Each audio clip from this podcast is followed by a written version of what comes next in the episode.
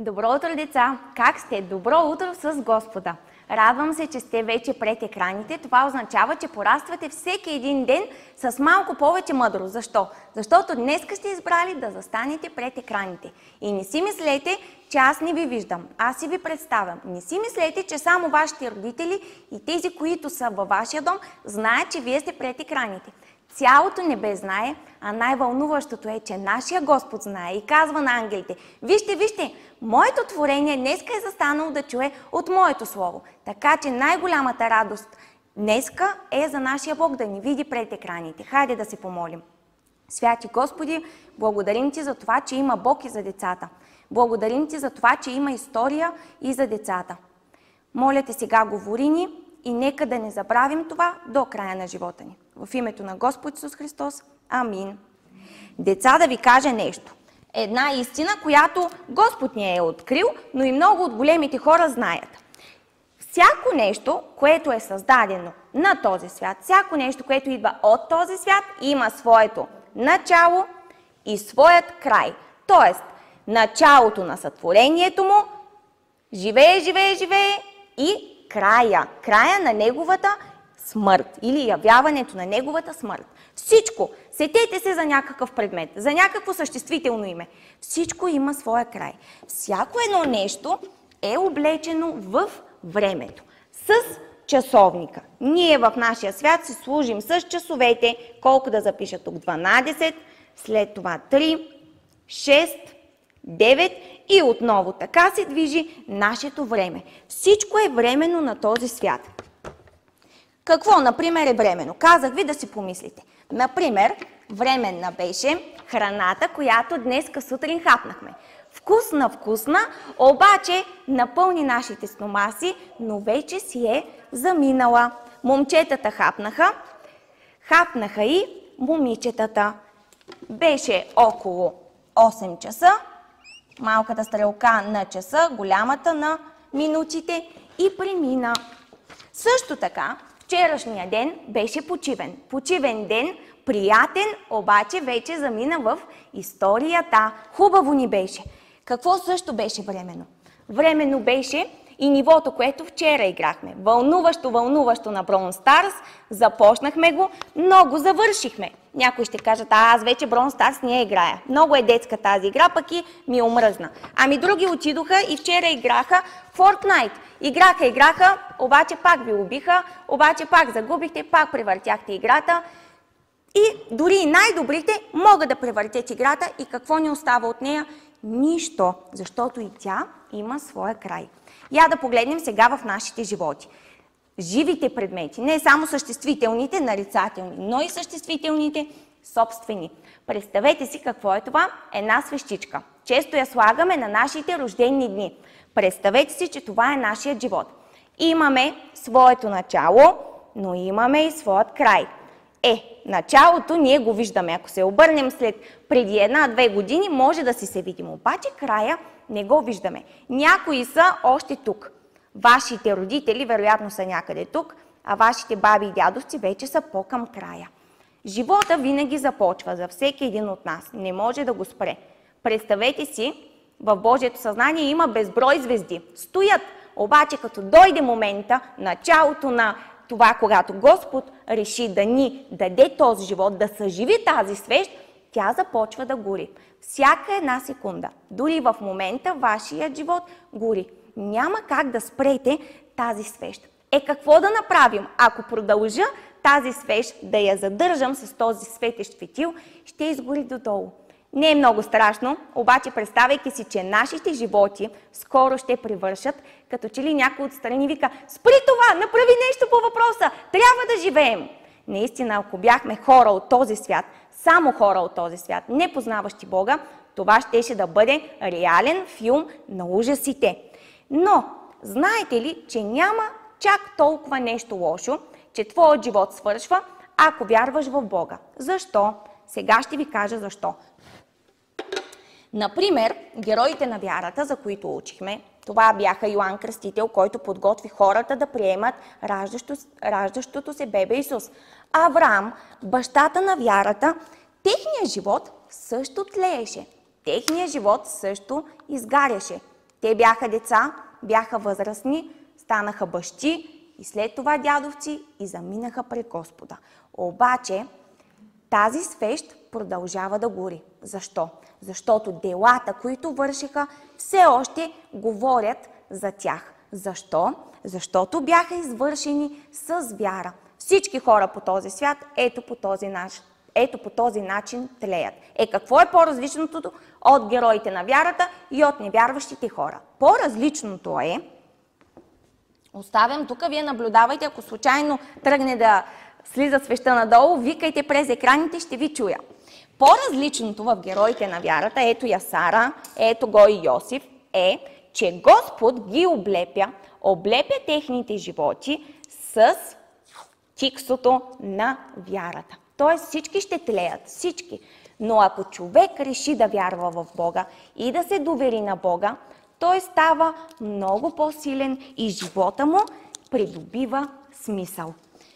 В всеки един живот има край, но Господ Исус Христос и Бог решиха да доведат вечността в този живот с край. И най-хубавото е, че не само вечността дойде в тях, но и самия вечен Бог дойде да живее в тези свещи, които тлеят, за да може никога да не свършват да светят. Говорейки за край – защо говоря за край? Защото искам да ви кажа нещо като на големи хора, че скоро е възможно нашите уроци за герои на вярата да приключат. Възможно е скоро да се видим лице в лице и да имаме нашия неделен урок.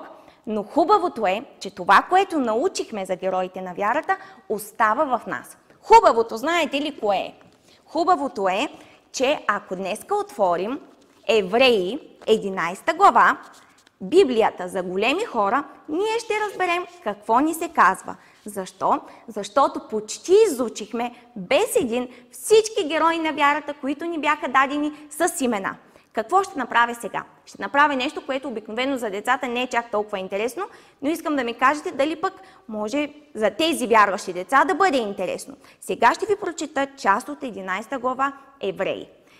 Първия път, когато започнахме да изучаваме герой на вярата, това беше просто текст за вас. Обаче сега вие знаете всяка една история, която е описана тук. Затова аз ще започна да чета. Вие си представяйте всичко, което сме изучили до сега. Ако ще ви бъде по-лесно, затворете очи, но искам да използвате и устата и ума. Ума ще разбера дали го използвате, ако използвате устата. Какво трябва да правите? Всеки път, когато чуете в текста герой на вярата, повтаряйте го, за да знам, че вие слушате. Готови ли сте? Вярата, а и да кажа, че този превод, който ще прочета, е лесен за разбиране. Тоест, малко се различава по думички от този текст, който е в Библията, но ние се стараем да го разберем с вас. Все пак сме деца. Хайде започвам да чета. Какво трябваше да правите? Да казвате името на героя на вярата, когато го чуете. Вярата е сигурност в това, на което се надяваме. Обеденост в неща, които не може да видим – заради тази вяра Бог, Бог, самия създател на вярата, може да го повторите, похвали хората, живеещи в древността. Защото вярваме, ние разбираме, че Вселената е сътворена по заповедта на Бога и видимото се е родило от невидимото. Защото вярваше Авел, Авел принесе на Бога по-добра жертва от тази на Каин тук ще повторите или не, защото той не беше герой на вярата. Бог одобри даровете му на Авел и го нарече праведен. И сега, макар и мъртъв, неговата свеж вече е изгоряла, той все още ни говори чрез вярата си. Как ни говори? Ами слушаме истории за неговия живот. Защото вярваше, Енох бе принесен в друг живот без никога да умре. Тоест неговата свещ не беше изстреляла до край, обаче Господ го взе. Тялото му не беше открито. Бог го принесе. Енох, повтаряте ли, Енох и съществува свидетелство все още, че преди да бъде принесен, той се е радвал на Бога. Ако човек няма вяра, не е възможно да радва Бога. Който отива при Бога, трябва да вярва, че Той съществува и възнаграждава всеки, който наистина го търси. Защото вярваше, когато Ной, Ной бе предупреден за неща, които никой още не виждаше. Той прие всичко за истина и построи своя кораб, за да спаси семейството си. Чрез вярата си той осъди света и наследи праведността, която идва чрез вяра. Защото вярваше Авраам, Авраам послуша Бога, когато той го призова да тръгне към обещаната му в наследство земя и замина, макар че не знаеше къде всъщност да отива. Защото вярваше, той живява в обещаната земя като чужденец. Живява в шатри с Исаак и Яков. Исаак и Яков, които бяха наследници заедно с него на същото обещание, защото очакваше града с вечни основи, чието архитект и строител бе сам Бог. Защото вярваше Авраам, Авраам, повтаряме, се здоби с дете, въпреки напредналата си възраст и безплодие на Сара. Сара, понеже щете за верен онзи, който бе дал обещание.